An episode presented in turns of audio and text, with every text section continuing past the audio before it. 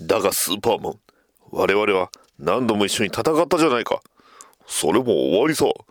パワーマンが私の新しいパートナーだ。バッダディーバッダダダバッダディーバッダダダバッダディーバッダダダバッダディーバッダダダバッダディーバッダディーモービル放送局はい、始まりました。バットダディモービル放送局第45回。パーソナリティのバットダディです。えー本日が10月1日ということで、ついにね、ついにっていうのはなんかおかしいですね。えー9月が終わりまして10月に入りました。ちなみに、えーバットダディモービル放送局は、まあ、12月の初めの方にね、えー始めましたのであと2ヶ月で1年ということでそうなんですよね。で現在がまあ今回45回ということで、まあ、もう少しでね50回ですけどちょうど1年で50回ぐらいはいけるのかな。まあ初めのうちはね、あの、毎週、まあ、週に2、3本、2本かな ?2 本かなんか、たくさん上げてた時期があったので、まあ、その関係で、まあ、おそらくちょっとね、えー50、まあ、毎週、ほぼ毎週やって、まあ、ぴったりほぼ1年で50ということで、まあ、1年、1周年、まあ、ほぼ1周年を50回記念みたいな感じでできればな、っていうと、まあ、それだとちょっとね、ずれちゃうんで、まあ、その辺はね、えー50回はちょいろいろ考えておりますので、またね、そちらの方も楽しみにしていただければと思います。はい、それでは始めます。バトダディモビル放送局第45回。テーマは、ィーバッダダダダダディーバッダダダダダディーバッダダダダバディーバッダダダダダダディーバッダディーモービル放送局じゃんバトダディピックアップニュース。はい、それでは今週1週間の気になったニュースを紹介します。えー、君、今見たことは内緒だよ。もちろん、ブルースにもね。子供気が期待の新シリーズ、イケメン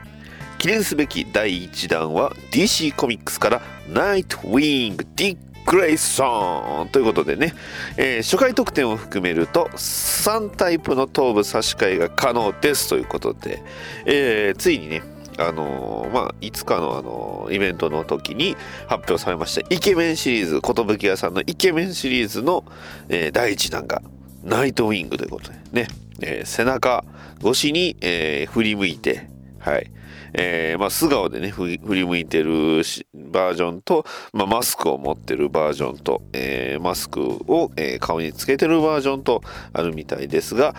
まあ、あのそのねイケメンシリーズが出るということで、まあ、このね、えーイケメンシリーズをまあ監修したり、まあ、これを企画を立ち上げた人っていうのは、まあ、相当のね、えー、ド変態のドスケベじゃないかなと思うんですがね。はい。まあ、そんなことを言いつつ、いや、言いつつってこれ、本当イラスト見たらわかりますよ。いや、これはすごいなっていうのがね。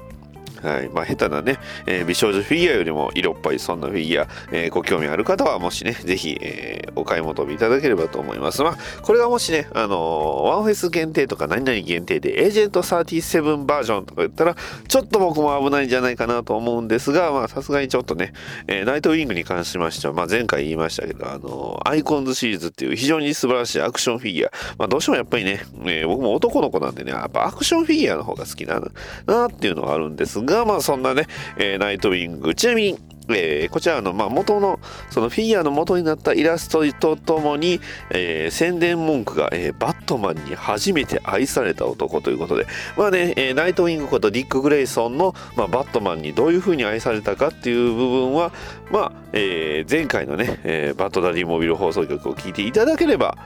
えーまあ、存分に語っておりますので、まあ、まあ今回もね、えー割と割かし登場しますんで、えーご期待くださいということです、えちなみに第2弾は、えレッドフードことジェイソン・トット、えバットマンを愛しそして憎んだ男ということでね、え結構びっくりです。あのハッシュでねよくあるあの髪の毛がちょっとあのまあ一部白いねアッシュね、メッシュかけたようなね、えそんなデザインなので、うん、結構まあまあ人気は人気やと思います。でえっ、とまあおそらくね頭はその、まあ、素顔バージョンと、えーレッドフードっていうね、えー赤いね、えーまあ、丸いえー、まあ某マーベルのうんまんまんみたいなね、えー、そんな感じの、えー、デザインの、まあ、マスクとねなんかジャケット茶色のジャケットつけてるんですけど茶色のジャケットの下からこう赤い、えー、なんかね鱗状の、まあ、袖の部分にねなんかそんなが見えるんでね。まあそんな感じですね。うん。でなんかこう首を痛めたかのようなねよくあのイケメンとかがねよくやるポーズですよね。いやそんなねポーズをしてた。ジェイソン・トッドが第2弾ということで。どうなんですかね。次は、えー、まあおそらくティム・ドレイク。そして、えー、ダミアン・ウェイン。さあ最後にブルース・ウェインみたいな感じなんですかね。いや楽しみですね。はい。続きまして DC アニメ「ティーン・タイタンズ GO」映画化。えー、2018年7月全米公開ということで、えー、日本に来てくれたらすごい嬉しいですね。来るのかな？来てほしいな。ティーンタイタンズ号まあそのねティーンタイタンズ号のまあ作品どんな作品かっていうとまあ本当にこうよくねステレオタイプな、まあ、トゥーンアニメといいますか、ねえー、結構不条理な感じで、えー、結構めちゃくちゃなことをやったり変なことを言うたりするんですが、まあ、そんなね、えーまあ、それをまたまさにその通りみたいなねティーンタイタンズ号が、えー、来年2018年の7月にね公開ということでしてどうなんですかね。あのタイタンズのドラマとかナイトウィングのあの劇場の情報がまあいろいろ出揃ってきた時時点でのこのアニメ公開なんですかね。これはでも見たいっすね。かなり好きですよ。はい、えー、続きまして DC エクステンデッドユニバースフラッシュポイントの脚本が完成。脚本がワーナーブラザーズに提出されたと報道がまたスケジュールの都合で監督候補からフィル・ロードクリストファー・ミラーが外れた模様。有力候補はバック・トゥ・ザ・フューチャーロバート・ゼメキスかというふうには書いてあるんですがまあ、なんて言うんですか、脚本が完成して、それで監督が降りたりとかね、うん、まあ、とにかくね、あの、映像が見えない限りはちょっと安心できないかなといった感じですかね。まあ、それはね、仕方ないかなとは思うんですがね。はい、続きまして、えー、ジャスティスリーグ新トレーラーが一部に公開されたことが確認。うまくいけば次週オンラインで公開ということで、まあ次週ということなんで、まあこ,、ね、これが今週のニュースなんで、まあ来週に期待ですね。はい、続きまして、なんかね、あの、レゴのね、画像を保存した記録がありますね。これあの、レゴバットマンの、あれですね、えー、ちょうどね、えー、レゴのがトイザラスに行った時に見つけた画像ですね。まあね、えー、そこにこう、えリドラーと、ね、えカイトマンが、ね、えー、まあ、一緒に、まあ、リドラーのね、あの、リドラーモービルじゃないですけど、あの、車を、えー、まあ、商品化してるんですけど、それにね、カイトマンがついてくるっていうね。どっちなんでしょうね。こう、リドラーとカイトマンがこうくっついてきたから、ね、えー、今の、えー、ね、ウォーブ・ジョークリドルズが、あんな感じなのかそれとも、えー、これのねこれが実はあの伏線になってたのかそれはね、えー、トム・キング先生しかわからないことですけど どうなのかなといった感じですね。はい。これニュースじゃねえよな。はい、えー、紹介します。えー、ザック・スナイダー監督、ジャスティス・リーグに、えー、ジョン・ウィリアムズ版スーパーマンのテーマ曲が登場。ただし、ダークなツイステイストが、えー、ツイスト、ツイスト？テイストじゃなくて、えー、加えられていると、えー、音楽を担当するバットマン、ダニエル・フマンが明かしたということです。まあ、どうなんでしょうね。僕はでも、こう、映画映画それぞれにこうテーマソングがあるから、まあ、これこそスーパーマンっていうと、まあ、確かにねあの思っちゃいはしますんですけど、うん、それにこだわる必要はないんじゃないかなというのは思うのが素直なえー、感想ですね。一体どうなることやらということで、えー、続きまして、えー、タイトル確定、えー、ショープロブックスさんからのニュースです。ニュー52フラッシュシリーズ第4巻の放題がフラッシュ邪悪なる先行ザ・ニュー52に確定しました。コミックは11月22日頃発売予定です。あれ？これはあれですかね、DC リバースのバフラッシュリバースじゃなくてですかね？これちょっとね、あもしかしたらちょっと、えー、追加の情報がこれまたあるかもしれません。ちょっとこれは、えっ、ー、と、まあ、えー、ニュー52あれ？おかしいな、まあ、ちょっとこの辺はね、えー、ちょっと僕もあのあんまりフラッシュ詳しくなくフラッシュ誌原稿の方詳しくないのでちょっとすいません、えー、これ、ね、ちょっと、えー、言わなきゃよかった。はい、えー、続きまして、えー、DC エクステンデッドユニバースは非公式用語だった、えー、ワーナー DC 内部では、えー、この表現は使われていないとのこと。遡れば2015年の、えー、EW の記事でジョークとして作り出された後誰もが使うようになった模様ということで。まあそう言っちゃえばあのアローバースも造語やと思いますよね。誰もそのねワーナーブラザーズがアローバースって言うてるわけじゃないと思うんですがね、え、いつの間にかアローバースっていうようになったようなイメージありますけどまあその辺はねちょっとあの真偽は不明ですがまあうん不運そうみたいなそんな感じですよね。じゃあそんなことをねなぜ、え、ニュースで言ったのかというところなんですがはい、えー、続きまして、えー、スティーブン・アメル氏、えー、これあのアローのあのグリーンアローのね役の方が、えー、10月10ええー、と2017年、えー、10月に12日ですかね、えーえー、そうですね、 October 20って書いてあるんで、そうですね。はい、えー、っていうふうにね、それだけつぶやいて、えー、的、えー、か、えー、まあ、絵文字でね、えー、的と、えー、矢のね、えー、絵文字を書いておりますが、えー、それと同時に画像で、えー、アローの、これおそらくシーズン6ですかね、えー、シーズン、まあ、新しい、えー、アローのビジュアルの、えー、画像を、えー、アップしました。すごいですね。かなりダークです。ね。えー、あとちょっとねあの、まあ、デザイン自体は今のその現行一番新しいそのアローのね、えー、オリバー・クイーングリーンアローのデザインと一緒なんですが、えー、弓がね変わってるんですよ。うん、なんかねかなり変わった弓になってますね。は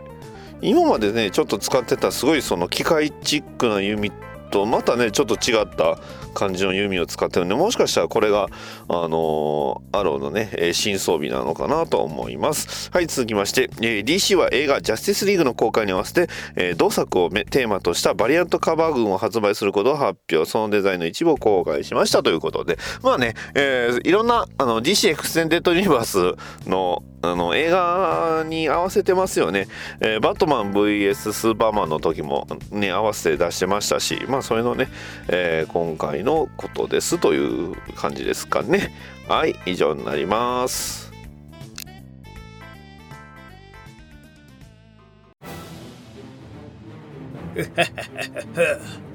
すーちゃんよ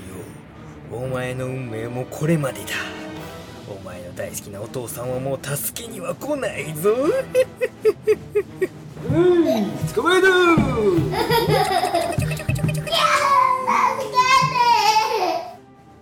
待て誰じゃ。私がいるところ悪の栄えた試しなし。子供たちを愛する父親の一人として闇に潜む悪を憎み編み込みヒーローの正義の心を引き継ぐ。ヒーローたちの偉業を語り継ぎ世界を守るために戦う。編み込み系ポッドキャスト番組。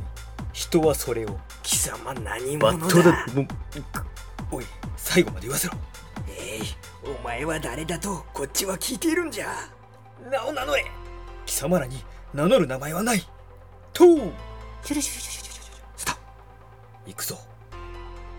暗い必殺。ブラックナイトウィング。スラッシュ。やられ。た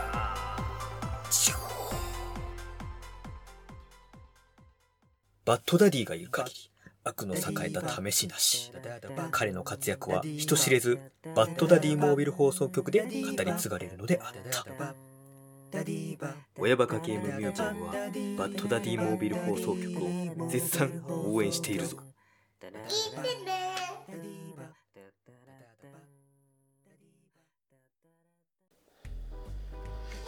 ザ・ワールド・ファイネストということで、じゃあワールド・ファイネストというのは何なのかという今回話と、あとまあ一つね、えー、エピソードがありますので、そのエピソードをまあご紹介させていただくという話になっております。まあ、ワールド・ファイネストっていうのは、まあ簡単に言いますと、えー、バットマンとスーパーマンのコンビのことです。ね。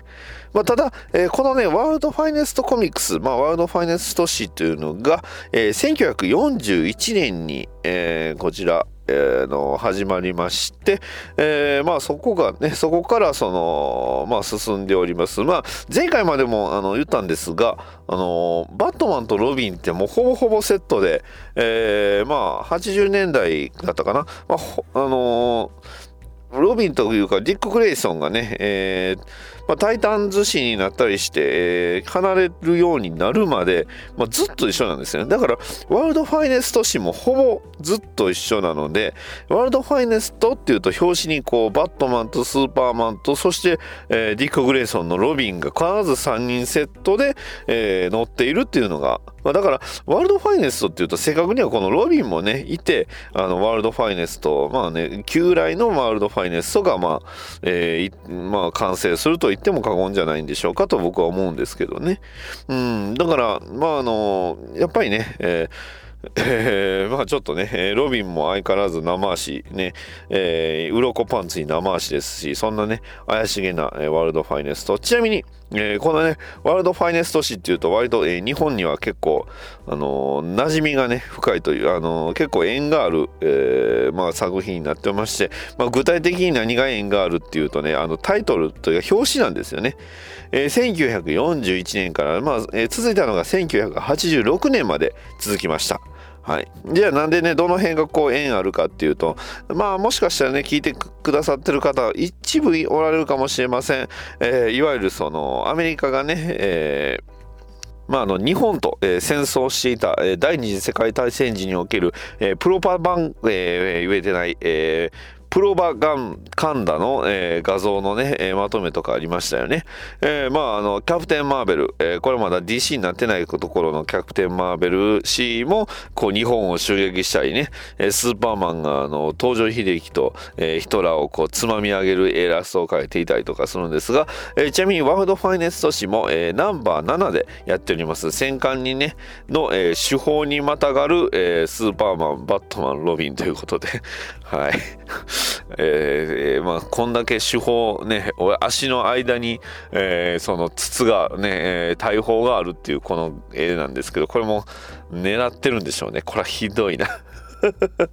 えー、であったりだとか、ナンバー8の、えー、表紙は、あの、バットマンとスーパーマンとロビンが笑顔で、えー、子供たちに国債を売っておりますね。えー、国債ウルマンっていうと思い出しますよね。まあ、これマーベルの話ですね。えー、あのキャップテンなんとかとかね、いうのが、こう、なんかこう、国債売ってましたよね。はい、そんなね、えー、画像があったり、あとはまあ、アクションコミックス、コミックスでもね、えー、国債を買えっていうことで、国債をいっぱい印刷するスーパーマンとかがいたりしましたけど、まあ、この、えー、ワールドファイネスト、えー、ナンバー9でもね、えー、石を投げたりとか、えー、バットマン誌でもいろいろありましたけど、まあ、言ってしまえば、まあ、時代の、えー、流れて言いますか、まあね、そういうもんなんですが、まあ、あの、まあ、えー、そういうところでね、えー、日本とあの縁が深い、えー、ワールドファイネストですよね。え、縁の深さがちょっとね、あんまりな感じですが、え、それではね、え、最近のトレンドじゃないですけど、え、バットマンアンソロジーのね、話題にはなるんですが、え、ワールドファイネストコミックスが、えー、こちらはの共演を、えー、初めてのね、バットマンとスーパーマンの共演ってどうやらラジオなんですよね。ラジオドラマアドベンチャー・オブ・スーパーマンの1945年のエピソード、ワックスメンの謎というもので、えー、スーパーマンが溺れかかった、えー、ロビンを救い、えーえー狡猾な窃盗団によって、えー、老人形の中に閉じ込められたバットマンの救出に向かうってなんかこれこれちょっと今あの自分で喋っててもこう何て言うんですかこう矛盾を感じましたね。あれ？なんでなんでしょうね。えワールドファイネスト市が1941年の、えー、っと、これ、えー、っと、移住のナンバーワンが、えー、1941年3月5日。なのに、その、45年に、うん、この辺ちょっとね、あのー、これ、違和感ありますね。これ30、あれ39年創刊で49年の、45年のエピソードに初共演って、これもおかしいですよね。うん、まあその辺はね、えー、ちょっと、えー、疑問があるんですが、まあいいや。まああのコミックでね、えー、まああの、共演、まあ、しておりましたということで、えー、まあ、バットマンとね、えー、スーパーマンですよ。うんえー、そして、まあ、今回ね、紹介させていただきますのは、えー、ライター、エド・ハリミルトン、えー、ペンシャー・ディック・スプラングさんの、え書きました、ワールド・ファイネスト・コミックスナンバー94、え1958年刊行の、え The Origin of the Superman Batman Team ということで、えー、これワールドファイネストって書いてないですね。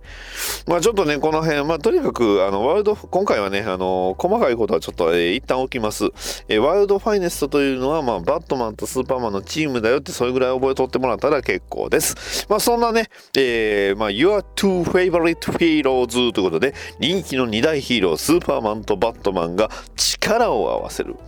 世界最強のチームといえばスーパーマンとバットマンそしてロビンの協力関係だろう。彼らは何度も手を取り合って重大な危機を乗り越えてきたしかし彼らが最初に力を合わせたのはいつのどんな事件だったのか新たな事件を気に明かされるということで、えー、スーパーマンとバットマンまああのこのね1958年でスーパーマンとバットマンの2人のそのヒーローが、えー、どういうふうにして、えー、手を取り手にね取り合ったかっていうのをオリジンを新たに描くといった作品がこのね、え、バットマンソロジーに載っております。ただし、ね、こうやって力を合わせるとかね、最強チーム誕生とか書いてあるんですけど、あの、表紙の方にはね、えー、バットマンと、えー、ロビンが困惑してます。なんでかっていうと、スーパーマンに新しいパートマンナーとしてね、パワーマンというのが生まれたということで、はい、パワーマン、どんな風貌かというと、えー、全身タイツ、これスーパーマンと一緒ですね、えー、オレンジです。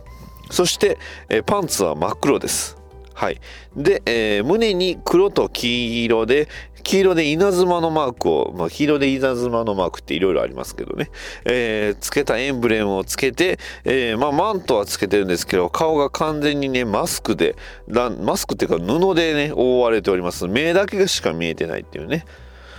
えー、簡単に説明します。これね、あの、まあ、最近もやってるゲームとほぼ、えー、説明しちゃうと、あの、まあ、国民的な RPG、ドラゴンクエストに出てきます、カンタダ。はい。ね。えー、イミリネーター、カンタダ、オルテガ。はい。もうあれです。ね。えー、ドラゴンクエストのあの、ビルダーズにも出てきました。あの、えー、あの王様とかね。えー、そんなデザインです。って言ったらおそらくね、えー、まあ、ピンとくるんじゃないかなと思います。はい、えー、まあ物語としましては、えー、ゴッサム父の豪壮な邸宅でってわざわざ書かんでもわかるやろうと思うんですが、大富豪ブルース・ウェインと非貢献に、非貢献にって言い方もどうかなと思うんですけど、えー、グレイ、ディック・グレイソンはテレビを見ていましたと。ね。えー、メトロポリスより緊急速報です。悪の天才科学者ルーサーが、えー、レックス・ルーサーのことでしょうね。えー、レックス・ルーサーが、えー、脱獄を果たしましたということで、まあ、ただのね、えー、まあ、つるっぱげのおっちゃんの写真を載せて、えー、バまあ、ブルース・ウィンとディック・グレイソンが、まあ、おうわこれは大変だぞと、ね、えー、まあ、天才科学者レックス・ルーサーといえばもうスーパーマンの宿敵ですよ。ね、あのー、IT 企業のね、えー、社長とかね、なんか、あのー、最近の SNS 関係のこう社長みたいな、あんな感じのルーサーじゃないですよね。はい。えー、バトマン VS スーパーマンのルーさんは好きですよ。はい。えー、続きまして、なんだこのね、言い方。えー、ルーサーは以前からスーパーマンとメトロポリスに復讐を宣言していました。皆様ご注意とということでね、えー、メトロポリスに急がなければと、あの、盟友、スーパーマンの危機にね、えー、ブルース・ウィンが立ち上がったわけですよ。ね。えー、バットケイブでえ、バットマンと、えー、脅威の少年、ロビンに姿を変え、まあ、この辺、脅威の少年っていうとなんか、ちょっとね、あんな感じですが、まあ、あの、ボーイ・ワンダー・ロビン、ね、いつものボーイ・ワンダー・ロビンがね、えー、二人が、えー、まあ、バット、ね、ルーサーがクリプトナイトを使うなら僕らが手を貸さなきゃ、貸さなくちゃねっていうことで、えー、ああ、クリプトナイトはスーパーマンを読み弱らせるが、これもうみんな知ってます。みんな知ってます。ね。えー、知らない人が映画を見るとびっくりする。ね。はい。はい。結構ね、そういうところ大事ですよね。はい、クリプトナイトはスーパーマンを弱らせるが我々普通の人間には効果がないからなってこの一言を、えー、言うのは大事ですよね。はいえー、バットモービルを走らせて数時間メトロポリスに郊外、えー、メトロポリス郊外に着いた2人はこの仮のバットシグナルでっていうことでなんかねどうやら、えー、仮のバットシグナルなんてもんがあるみたいですね。ね。えー、そうしたらスーパーマンを呼んだら、けど誰かを連れてると。やあ、スーパーマン、ルーサーとクリプトナイトに対処するため協力に来た。そんなバットマンと、ありがとう、バットマン。だが私には新しいパートナーのパワーマンがいるということで、えー、その今前述したね、非常に怪しい風貌の、えー、パワーマンという屈強な男を、えー、小脇に、え、まあ、なんですか、脇に抱えて、え、まあ、後ろに手を回してね、え、登場と。私と彼が力を合わせれば、君たちの助けは必要ないよ。スーパーマンと私がいれば、どんな事件にも対処できるっていうね。はい、そんな、えー、無機質な感じのキャラクターが登場ですよ。ね。時間を無駄にはできないぞ。ルーサーを探さねば。そうだな、パワーマン。では失礼、バットマン。ということで、えー、まあ、パワーマンをまた抱えてスーパーマンが飛び出していきました。ね。パワーマンにはスーパーパワーがないらしい。スーパーマンに運ばれてるぞって。しかし僕らは何度も一緒に働いてきたのに、どうして急にスーパーマンは？古い友人に拒絶されるのは辛いものだなってね はい。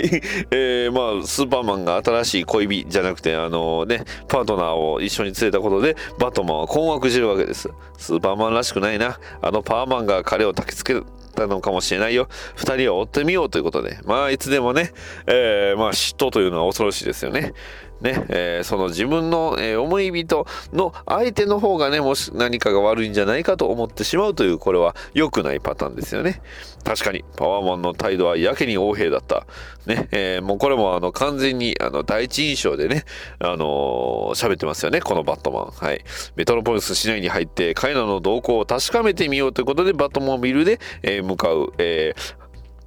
わけですが、鋼の男と謎の相棒、えー、鋼の男マン・オブ・スチールと、えー、謎の相棒が、えー、街を捜索する間、えー、この装飾は生性だ。ここに隠れていれば、スーパーマンにも気づかれないだろう。彼は X レイビジョンで上空からパワーマンは塔で、えー、地上から捜索してるんだね。そうです。えー、まあ、スーパーマンには X レイビジョン、ね、えー、まあ、X 線で、えー、まあ、ね、いろいろ見る、見つけることができるということ、投資能力があるんですよね。はい。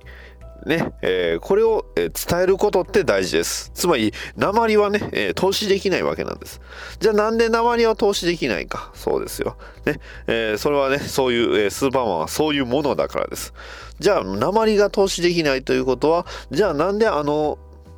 車椅子に、えー、気づかなかったかというと、あの車椅子が実は鉛がね、えー、あのあったということで、はい。えー、今回バ、BVS 回じゃないんですよ。バットマンとスーパーマンは戦わないですよ。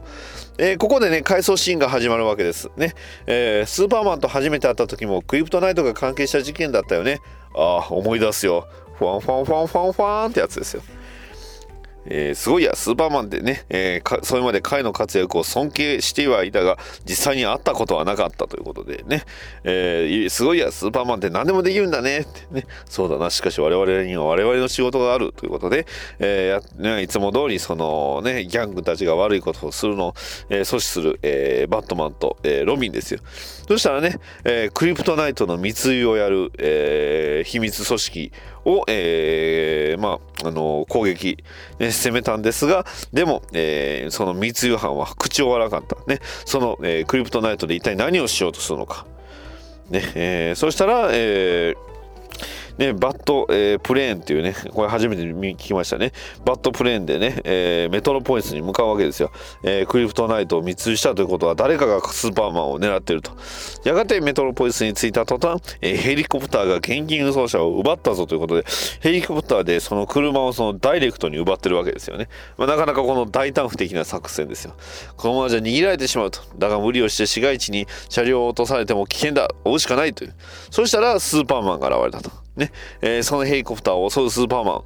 でも、えー、銃は効かないが、液化クリプトナイトを発射するのさってね、えー、言うてしまえば水鉄砲ですよ。うん。満面みってね。はい。ね。塗りたくるテンタクルじゃないですけど、そんなね、緑の液体がスーパーマンにかかってスーパーマンが墜落したと。で、スーパーマン自、バットマンどうする？ってスーパーマン自身は不死身だが落下を防がなければということで、バットプレーンを急降下させて、彼を追い、えー、スーパーマンを、えー、飛行機でナイスキャッチ。間に合った。彼は大丈夫でも人混みに落ちれば怪我人が出るところだった。ってまあスーパーマンはあんまり心配してない感じですよね。この時は、えー、その際に犯人には逃げられてしまったな。彼が目を覚ま、えー、彼が目を覚まさないよう自動運転にして手を貸してね、えー、浴びせられたプクリプトナイトの領域は領域の影響だな。早く除去しなければ私に考えがあるぞということで、えー、スーパーマンをロープに吊るして近くの滝に向かいその近あの滝に向かってこうで飛行機をは、えーまあ、飛ばしてでそのスーパーマンにこう直接滝をぶち当てるという、えー、これは何かのこう拷問かなっていうね ちょっとひどくないですか？これそしてほどなく、スーパーマンとバットマンが握手するわけですよ。もう喜んでるわけですよね。バットマン、いい時に来てくれた。だがクリプトナイトの危険を警告に来たのに間に合わなかった。我々は、我々にクリプトナイトは効果がない。君さえ良ければ力を貸そうじゃないか。ね。バットマンとロビンが一緒にかかって、戦ってくれるならこれ以上の名誉はないと。ないよということで、えー、やるんですがファンファンファンファンね、えー、その当時の私彼の正体が記者の記者のクラーク・ケントだとは知らなかったし我々の正体も明石はうんぬんかんぬんってやってるんですけどロビンがねバットマンスーパーマンが何か見つけたルーサーかもしれないよということで、えー、回想シーンがね、え、途切れてしまった。そして現代に戻りまして、えー、この建物の中の本館でガスが漏れている。少しでも火花に触れれば爆発するぞとスーパーマンがね、えー、その工場を持ち上げるわけなんですよね。はい。これはこの、持ち上げ、もう本当ね、あの建物そのまま持ち上げるんですよ。あのまるでこうお菓子の箱をね、えー、まあ、底の開いたお菓子の箱を持ち上げるかのようにというかねそんなイラストなんですけどこれはちょっと建築的なねメトロポリスの建築基準をちょっと非常にあの疑問に思わざるを得ないような状況なんですね、えー、パワーマンは素手でガス管を締め上げてるとかそ、えー、まあそういうふうにねパ、えースーパーマンを助けるわけですよ。怪力なのは確かだよって。サーカスの怪力芸人か何かがね。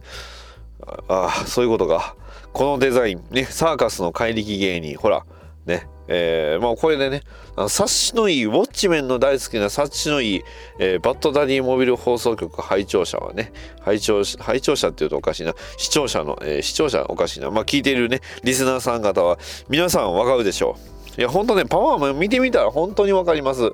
これさ、ね これさ、アンノウンじゃないえー、ミスターアンノーンだだったと、名前そんな名前だったと思うんですけど、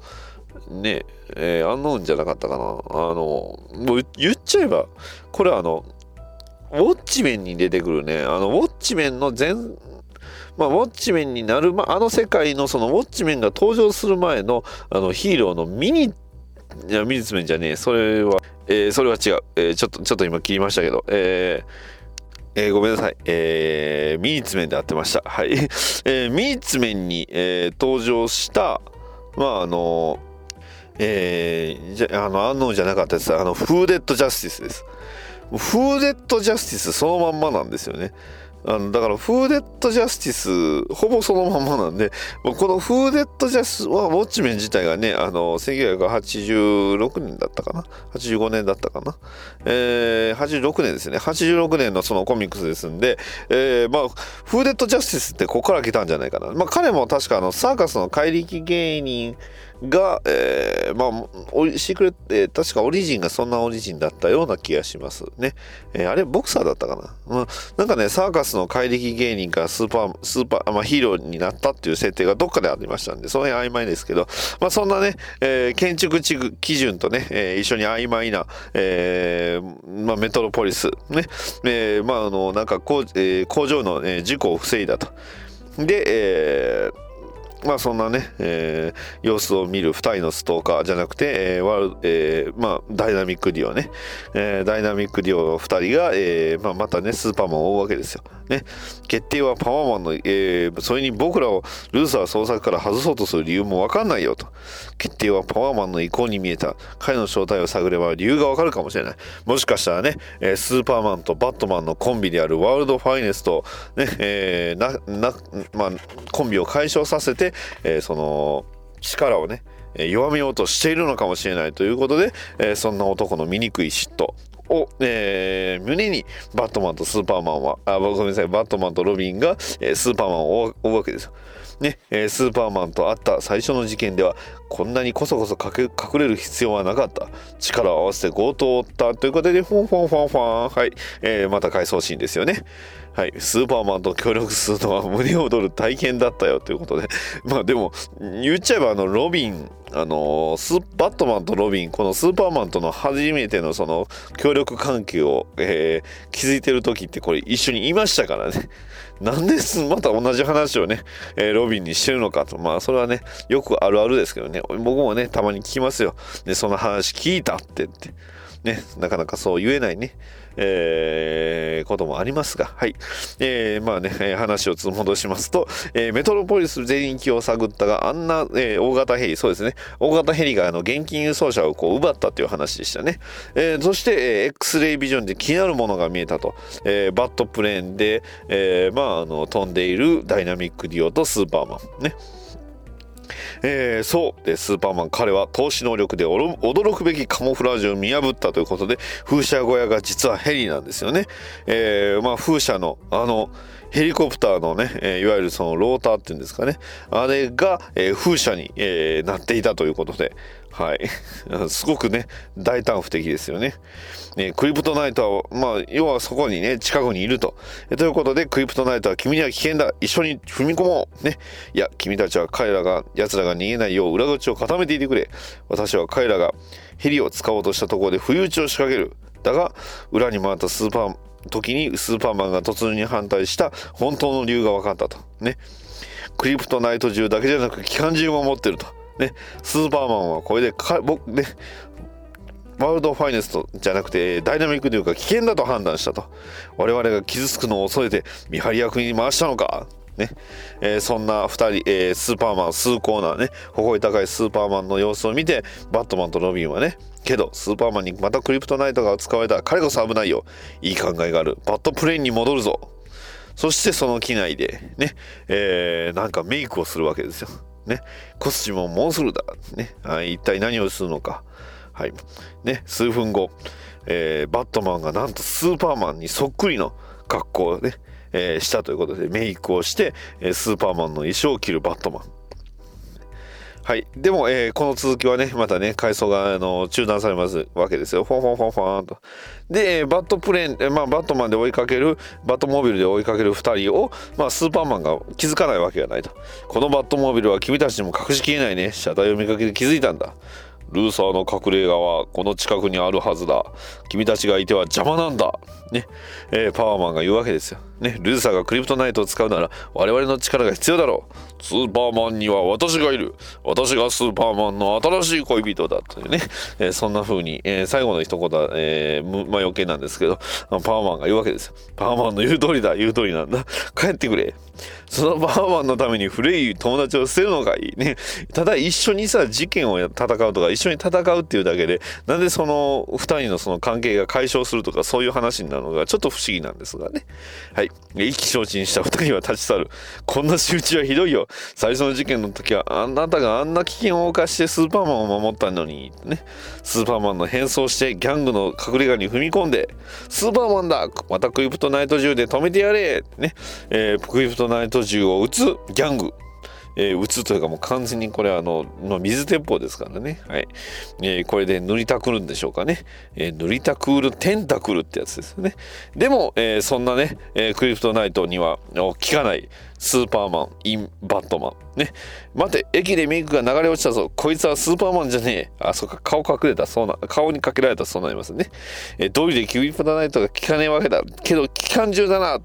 そこで僕もと突入したということで、スーパーマンと、え、ロビンが、えー、突入するわけですよ。でも、えー、まあそのね、クリプトナイト銃はすでにバットマンを奪った。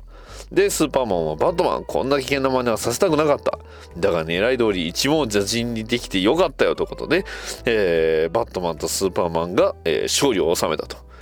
それから別れる時、君たちと共闘したことは忘れないよ、バットマン。だがこんな危険なことは二度とさせたくない。またいつか手を借りる、借りるよ、スーパーマン。ということで、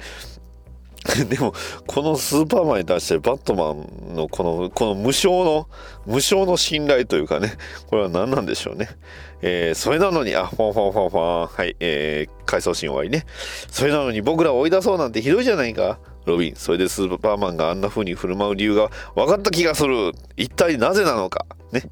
えー、最初の事件の時と同じでスーパーマンは我々に危険が及ぶのを恐れて協力を拒むんだ。なるほど。考えがある。ルーサー脱獄の状況を調べようということで、まあ、この辺はやはりね、ね世界一の探偵、バットマンのね、お得意技ですね。そしてメトロポリス 刑務所でっていうんですけど、あのー、まあ、ルーサーがね、えー、獄中で密かに破壊光線銃を完成させて、一体どうやってね、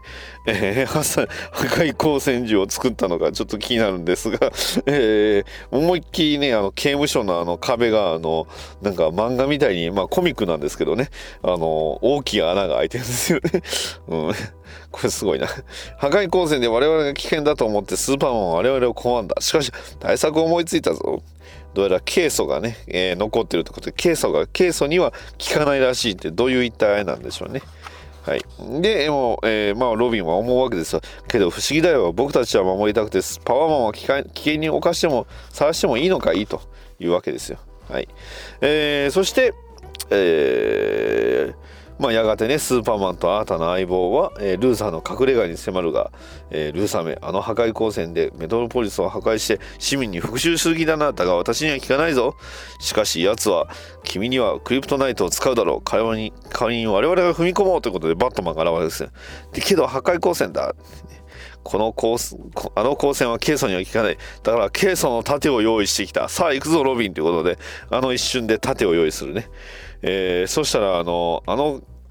盾は光線を跳ね返すぞ。だからスーパーマンはクリプトナイトで倒せるはずだということで、えー、なんかあの、え倉庫会社っていうね、倉庫からあの光が出てくるわけですよ。このなんか雑なね、ただ光が出てるだけなんですよね。はい。どういうその破壊光線を作ったのかっていうのが全く見えないと。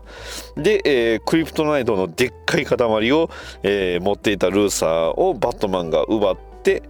えー、まあ違うな、えー、クリスマクリプトナイトのでっかい本当にでかい塊なんですよね。それをそのバットマンが奪って密閉してくれた時に、まあ、スーパーマンが現れたと、まあ、レックス・ルーサー、えー、コミックで今回出てきたのは2コマだけですね、え、じゃあ3コマかな。最初にあの写真で出てきたのと、えー、バットマンに奪奪われたのと警察に捕まってるということですね。はいセリフがほとんどないと。悲しいですね。えー、ほどなくまるで最初の事件のようだったのはバットマン。友達のお友達のパワーマンは何もしなかったね。ね。えー、まあちょっとねロビンもなんかちょっと半切れな感じで言うてるんですよね。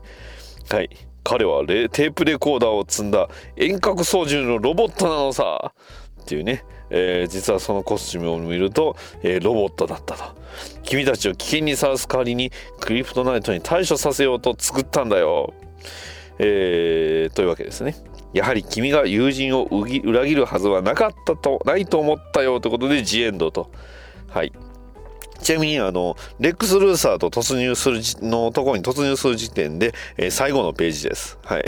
えー、このね、最後の駆け足感ですよね。はい、そういうな感じで、まあ、バットマンとスーパーマンがね、えー、不動の盟友であるっていうことで、えー、まあ、それね、まあ、あのー、まあ、仲いいという、そんな話ですね。まあ、仲いいという、もう完全にちょっとこれはね、えー、完全にちょっとあれな感じな雰囲気ですよね。はい。まあ、そんな、えー、ワールドファイネスト。ね。えー、まあ、今回ね、えー、ま、やっぱりね、バットマン V スーパーマンに頼りなかったものを、このね、あの、ワールドファイネスト誌というか、まあ、バットマンとスーパーマンのその、まあ、出会いのオリジンで見つけたんじゃないかなと思います。いやー、なかなかね、えー、非常に、うん、素晴らしい作品だとは思います。ねえー、まあそんなね、えー、バットマンとスーパーマンはね、えー、これからまあね、えー、まあね、えー、DC エクステンデッドユニバースで一体どういうふうにね、えー、やっていくのかっていうのがすごくやっぱり楽しみになるんですがまああのこれからね、えー、一体どうなることやらというふうな感じなんですがまあね温故知新と言いますかやっぱりね昔のコミックス面白いですねうん。あの確かにいろいろあの絵の古さであったりだとかね小回りが、えー、まあ何て言うんですかこうシンプルな部分もあるんですがまあねあんまりこう奇抜すぎるのも若干読みにくかったりしますけどやっぱすごく読みやすいしで何よりも、えー、話もやっぱ冒険活劇っていうことでテンポがいいんですよね。うん、だそういったところがやっぱりね、えーこのコミックの、えーまあ、まあアメコミっていうものの源流の、えー魅力なんじゃないかなとは思います。まあもちろんね最新のねコミックスのこういろんなその技法であったりだとかそれこそね、えーイラストね,、えーねいろいろな進化であったりだとかそういったところも楽しみね、えー非常に素晴らしい部分であると思いますので今後もねまたアメコミ読んでいけたらなと思います。はいそんな感じでね、えーまあワールドファイネストっていう、まあ、チームがありまして、まあ、バットマンとロビンとスーパーマンがねそれぞれ仲良かったですよということで今回終わります、えーちなみにワールドファイネスト自体はあの他のね、えーニュー52だとワールドファイネスト誌ってあるんですけど、そっちはね、えーまあ、今その、まあ、ふ普通のそのニュー52の、えープライマースと言われる、えーメインのスト、まあ、あのー場所、まあ、アースっていうね、えー世界観、世界線っていう言い方すると割とわかりやすいかな。あのーね、あの、ゲームでいうのは、あの、シュタインズゲートみたいな感じのせ、えー世界線、えーメインの世界線から一つ外れた世界線、アース2における、えーまあ、バットマンとキャットウーマンことセリーナ・カイヌの、えー娘と、あの、えーまあ、あのその世界での、まあ、スーパーガールなのかな？が、えーニュー52においては、えーワールドファイネストという、えーまあ、あのコンビを組んで、えーニュー52のプライムアース普通の、えーまあ普段のねバットマンとかスーパーマンのいる世界線に行ったっていうコミックスが、えーワールドファイネスト誌としてやっておりました。したですね過去形です。はい、えーちなみにそのワールドファイネスト誌自体はえーっとえーだいぶ続いてましたね、えーまあ、ちなみにそのスーパーガール自体はあのパワーガールとして、えー活躍してるんですよね。ハントレス、えパワーガール、えワールドファイネスト誌ということで、え2012年から、まあ、最近2015年までやっておりましたね。はいということなんですよね、うん、だからファイントレス自体はだからニュー52には結局このその未来、まああのねえーバットマンと、えーセリーナ・カイヌの娘である、えーハントレスとあとはあの、えーインコーポレイテッドにも出てきましたあの方ですよね。むすあの、えーディック・グレイソンと、えー一緒に、えー戦った、まあ、スパイラルに組織スパイラルっていう組織に、えーいた、えーハントレスと2人いたことにはなるのかな？えーちなみに今、ワールドファイネスト誌チラチラ見てるんですけど、えーハントレスと、えーハンパワーガールの、えー方は、なんか結局、アース2に戻ってる風な感じなんですよね。で、えーっと、これあのフューチャーズエンドの前かな、ワールドエンドの方で、なんかどうやらあの終わってる、えー話自体終わってるらしくて、えーワールドファイネスト誌途中から、あの またバットマンとスーパーマンのね、えーワールドえースーパーマン、バットマン、えーワールドファイネストに戻ってる、ファイえーうん、ワールドファイワールドファイネストに戻っちゃってるんですよね。これちょっと謎やな。でもこのワールドファイネストのバットマンとスーパーマンって一体、えー中身がブルースなのか何なのかっていうのがちょっと、えー非常に詳しくないんで、もうこの時点2014年の時点でね、えーバットマンとスーパーマンに戻っちゃってるんですよね。うーん、ややこしい、この辺が。えーあとね、DC リバースとの関係と、まあ、その前にあの、コンバージェンスとの関係もありますし、うん、ちょっと謎ですね。ちなみに、あの、この、えーバッまああのバットマン、まあ、アース2の、えーブルース・ウェインと、えーセリーナ・カイルの娘の、えーまあえーハントレスはどうやらあのダミアン・ウェインのロビンとも一緒に戦ってる一緒会ってるっていうストーリーもあるみたいですね。これでもインコーポレイテッドの前後？いつやこれ？え？2012年2012年ってことはそうですね。インコーポレイテッドとほぼ同時期ですね。はい。いやこれを追うとなると相当ややこしいですよ。あのアス2を追うのもねめちゃめちゃ難しいんですよね。そう。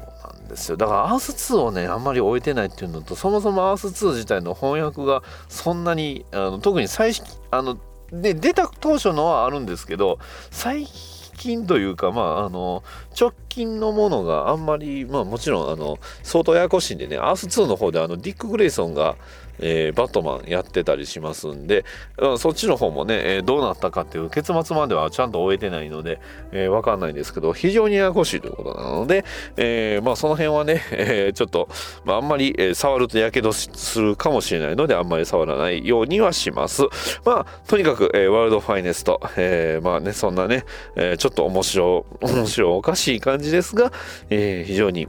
歴史のあるヒーローたちでしたので、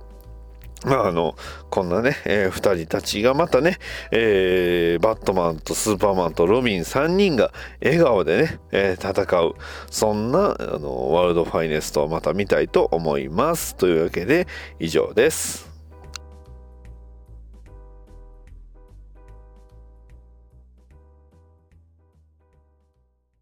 お便りのコーナはい、それでは、えーハッシュ、ツイッターのね、ハッシュタグ BDMH にいただいたお便りを紹介します。なんか、ハッシュっていうとね、どうしてもあの、バットマンのね、ヴィランのあの、ファッシュ先生を思い出しますね。はい、しょうもないこと言ってないで言います。はい、えー、ダーさんからいただきました。いつもありがとうございます。レゴのワンダーウーマン、スーパーガールと、あと一人のアニメ楽しそうですね。ハーレークイーンちゃんってジョーカーのいとこ設定なの？といただきました。ありがとうございます。あえそうなんですか？あのそういう作品もあるんですかね？レゴのワンダーウーマンスーパーガールとあでもレゴフレンズで確か売ってたのは見たんですがちょっとこの詳細がね分かんないんです。ただまああのね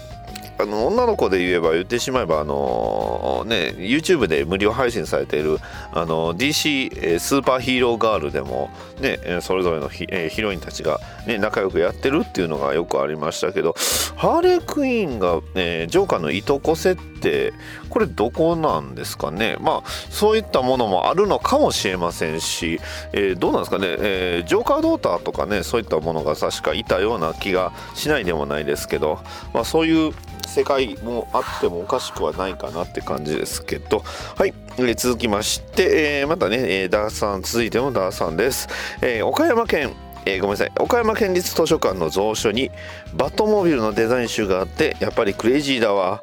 ウェインさん。えーとなりました。クレイジーだわウェインさんとなりました、かっこ笑いということでバイクに、えー走行車つけてるやつよりえーコウモリの羽が生えてる方が好きということであれですねバイクに走行車っていうとまあ確かにねあのダークナイトシリーズの確かあのもの自体はあのダークナイトシリーズが出た時にあの発売されたあのバットモビル集みたいなねデザイン集ってあったと思いますんでおそらくそれだと思います、えーそうですねコウモリが生えてるやつまあそれこそねあのティム・バートンのバットマンからバットマン・リターンズね、えーあとはあのね、えー監督変わりましてねあのリドラーのねあれとかね、えバット乳首のあれとかね、えーバットモービルにはやっぱコウモリの羽が生えてるのも確かにかっこいいですよね。はい。まあねバットモービルで話するとなるとねまあやっぱり、まあ、走行車のやつも結構割と僕好きですよ。やっぱりね、えーすごくかっこいいし。何よりもやっぱりあのなんていうんですかこうねけれんみというかねこうこれぞバットマンやってね、えーみんなの度肝を抜くぞっていうのをね前提で考えてるところがやっぱりいいなと思います。はい、えー続きまして、えーとこの辺はあのコントが続きますんでね、えーコントはやりますよ。えーと今回はこっちかな。よしよしよしよしよし。はい、えー続きましておなんとついにね、えーあの番組から来ましたよ。はい。じゃあ、えーあの番組とは何なのかまずはこれを聞いていただきましょう。鉄の町愛知県東海市が今危険にさらされている。この町は俺が守る。フラッドイン。イン私は地中深くにある鉄の国アイロニアスから愛知県東海市にやってきた。俺がトウカイザー？この町に新たなヒーローが誕生した。私に力を貸してほしい。共に戦おう。鉄の絆で結ばれた戦士の戦いが今始まる鉄鋼戦士東海座。地域限定で人知れず活躍中というわけでねはい。一体じゃあ何本当にね何者なのかと言いますと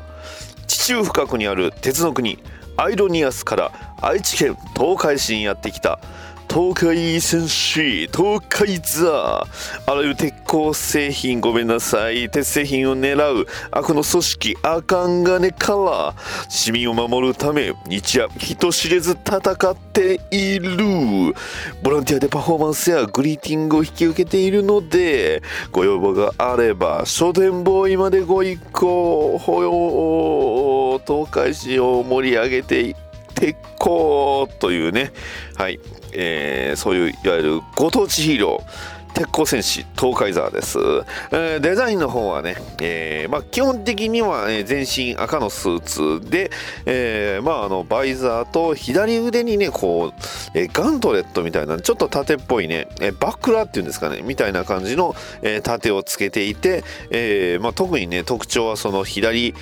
えー胸から肩にかけてのその大きなね、えー鎧ってやったりだとかあとはあの頭部のデザインがね、えーしっかりとねあのなていうんですかこう勇者ロボみたいな感じの顔ですごいいいですね。で、えバイザーがついてる感じですよね。はい。そんなね超かっちょいい東海ザー。はい、えーこちらね東海ザーのね応援の、えーポッドキャストがあるんですよ皆さん。ね、一体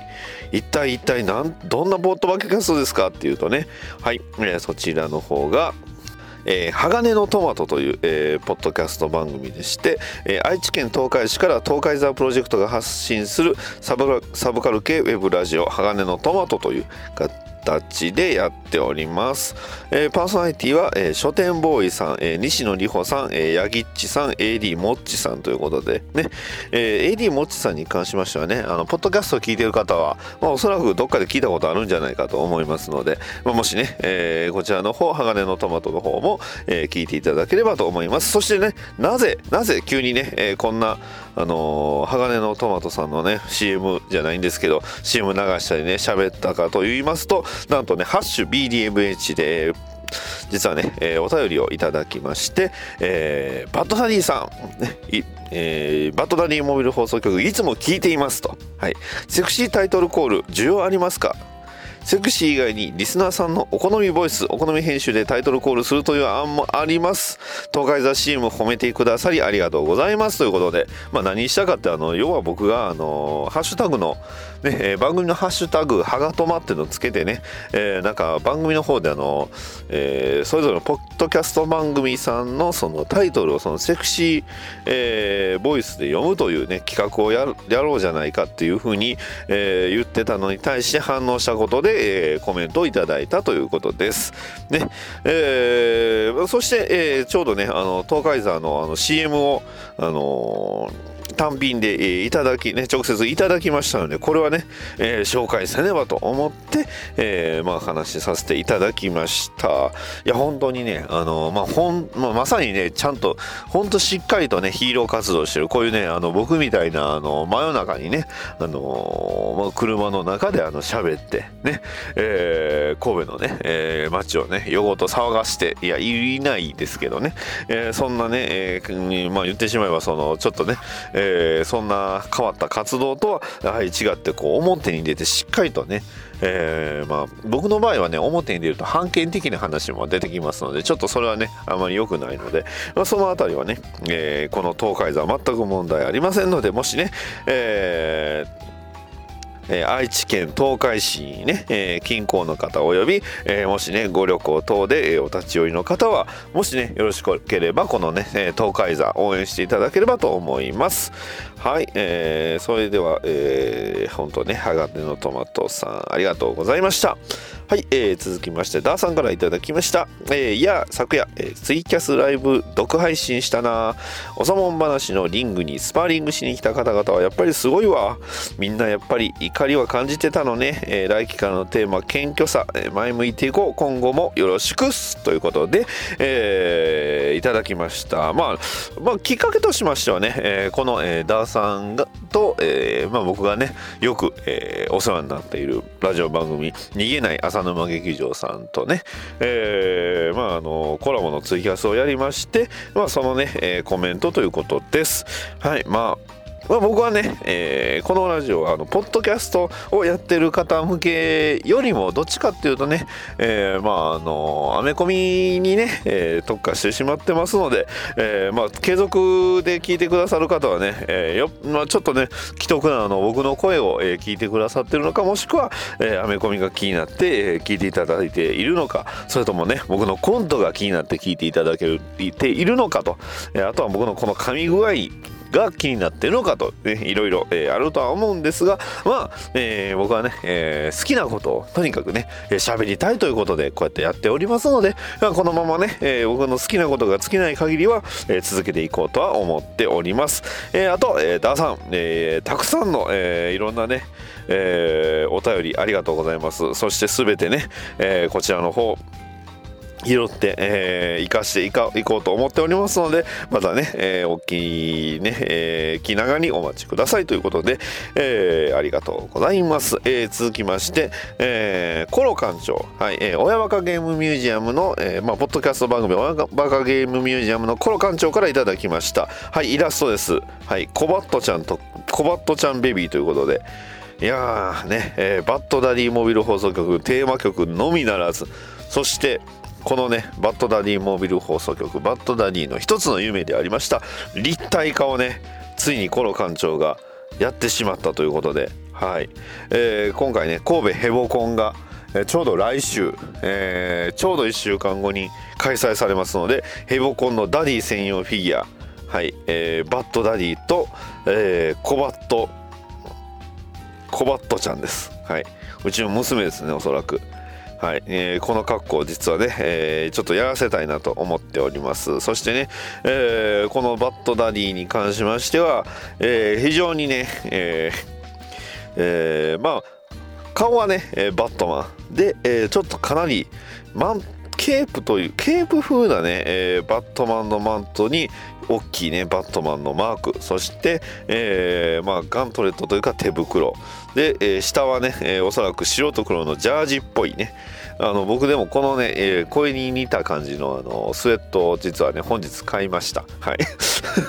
で、えー裸足に、えーサンダルということでまあねそんな素晴らしい、えーほぼね僕の格好普段の普段着じゃないかというね、えーまあ、僕の普段着の場合このシャツがね、えー本当にただのバットマンのシャツになってしまうんでね。はい、えーそんなね、えー人形を完成してさせていただいたということで。はい。そしてえー神戸ヘモコンまでにうちに届くということで非常にありがとうございます。ございました。この場を借りて、えーお返しさせていただきます。そしてね、えー神戸ヘボコン。さあ一体どうなのか。まあ僕のね、えーメカもヘボいですよ、ねまあまたねあのー大会がね、えやってる時にこう画像をね出していこうかなと思っておりますので。はい、えー、コロ館長ありがとうございました。続きまして青虫さんからいただきました。ありがとうございます。カイトマン不憫ということで。いやいやカイトマンはね不憫じゃないですよ。むしろね、えー全くのマイナー美男だったカイトマンがもう今や主役級ね、えーもう次はフィギュアか次は映像化ですよね。もうカイトマンのフィギュアが出たらたおそらく日本限定で割と売れるんじゃないかなと僕は呼んでますんでね、えーもしねこれをお聞きの、えー編み込み関係の、えーまあね、業者さんね特にそのフィギュアとかね、えーそういったコミックとかを、えー頼ろししている方はぜひねカイトマンのフィギュアがね最新作が出た際は取り寄せていただいたらまあ、えー神戸近郊であればおそらく、え1つはねいや2つかなうん、は売れるんじゃないかなと思いますのでね。はい、えーそんなカイトマン、えー青森さん、みんなカイトマン好きになってください。カイトマンは素晴らしいです。カイトマン、ヘル、イエーというわけで、えーお便り以上です。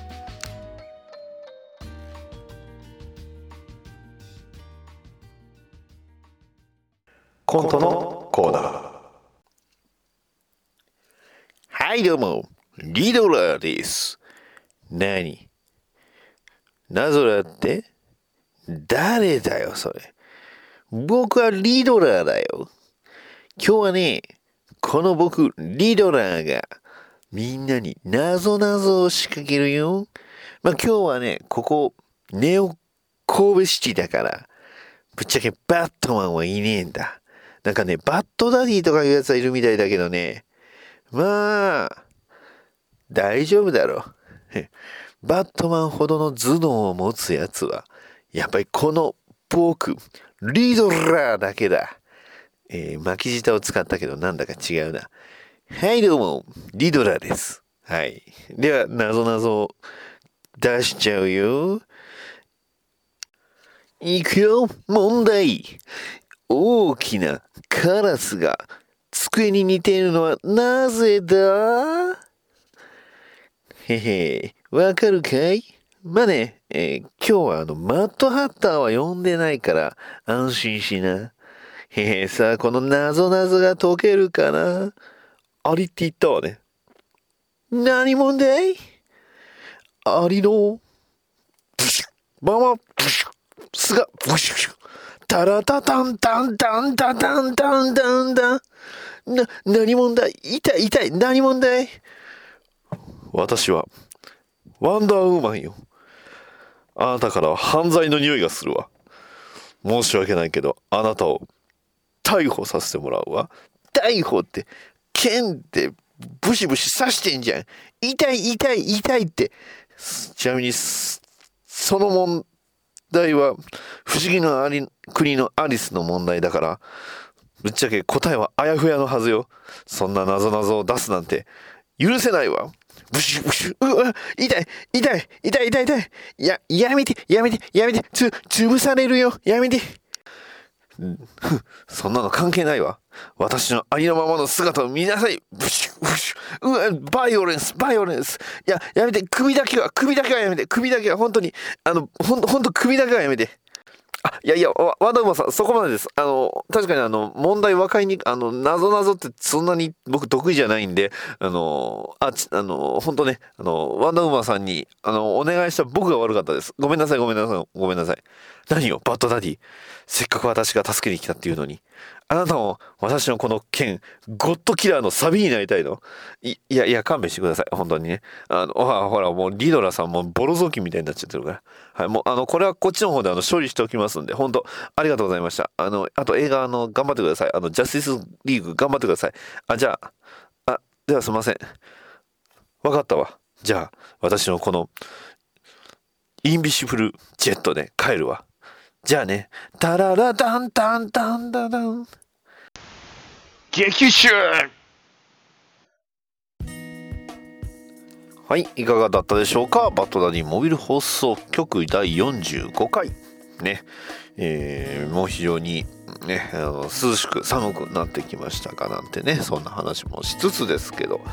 いや皆さんもね、えー体調にお気をつけてちなみに私はね、えーちょっとね先ほど晩ご飯を食べると急にね、えーお腹にね、えーお腹がベインになってしまった。違う違う違う違うお腹が pain ね痛くなってしまったということで。まあそんなねあのこともありますので皆さんの体調にはぜひ、えー非常にね、えーご自愛くださいということでまあ僕もねあの何が原因かはよくわかんないんですが、えーそういうことたまにありますんでまあまあまあそんな感じでね、えーやっておりますバットダディモビル放送局。まあねあのツイッターの方ではね、えー毎週バットマンデーとかね、えー毎週毎週チームアップやってるとかね、えー毎週毎週ポッドキャストの日とか、えー言うてますが、まあ、特にねあのこのペースを、えーなんかがあるから特別ね、えー崩すっていうわけではなく、まあ、あのその中で僕がやりたいことっていうのをこうねやっていくっていうこのスタンスに関しましては変わらず続けていこうと思っておりますのでまたね、えーお便り等々いただければ、えーこちらね喜びますので、えーまあねもらえなくても、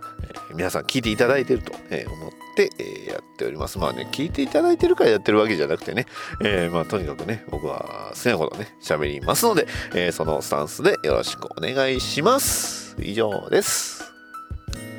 バッドダディモビル放送局ではお便りを募集しております。ツイッターのハッシュタグ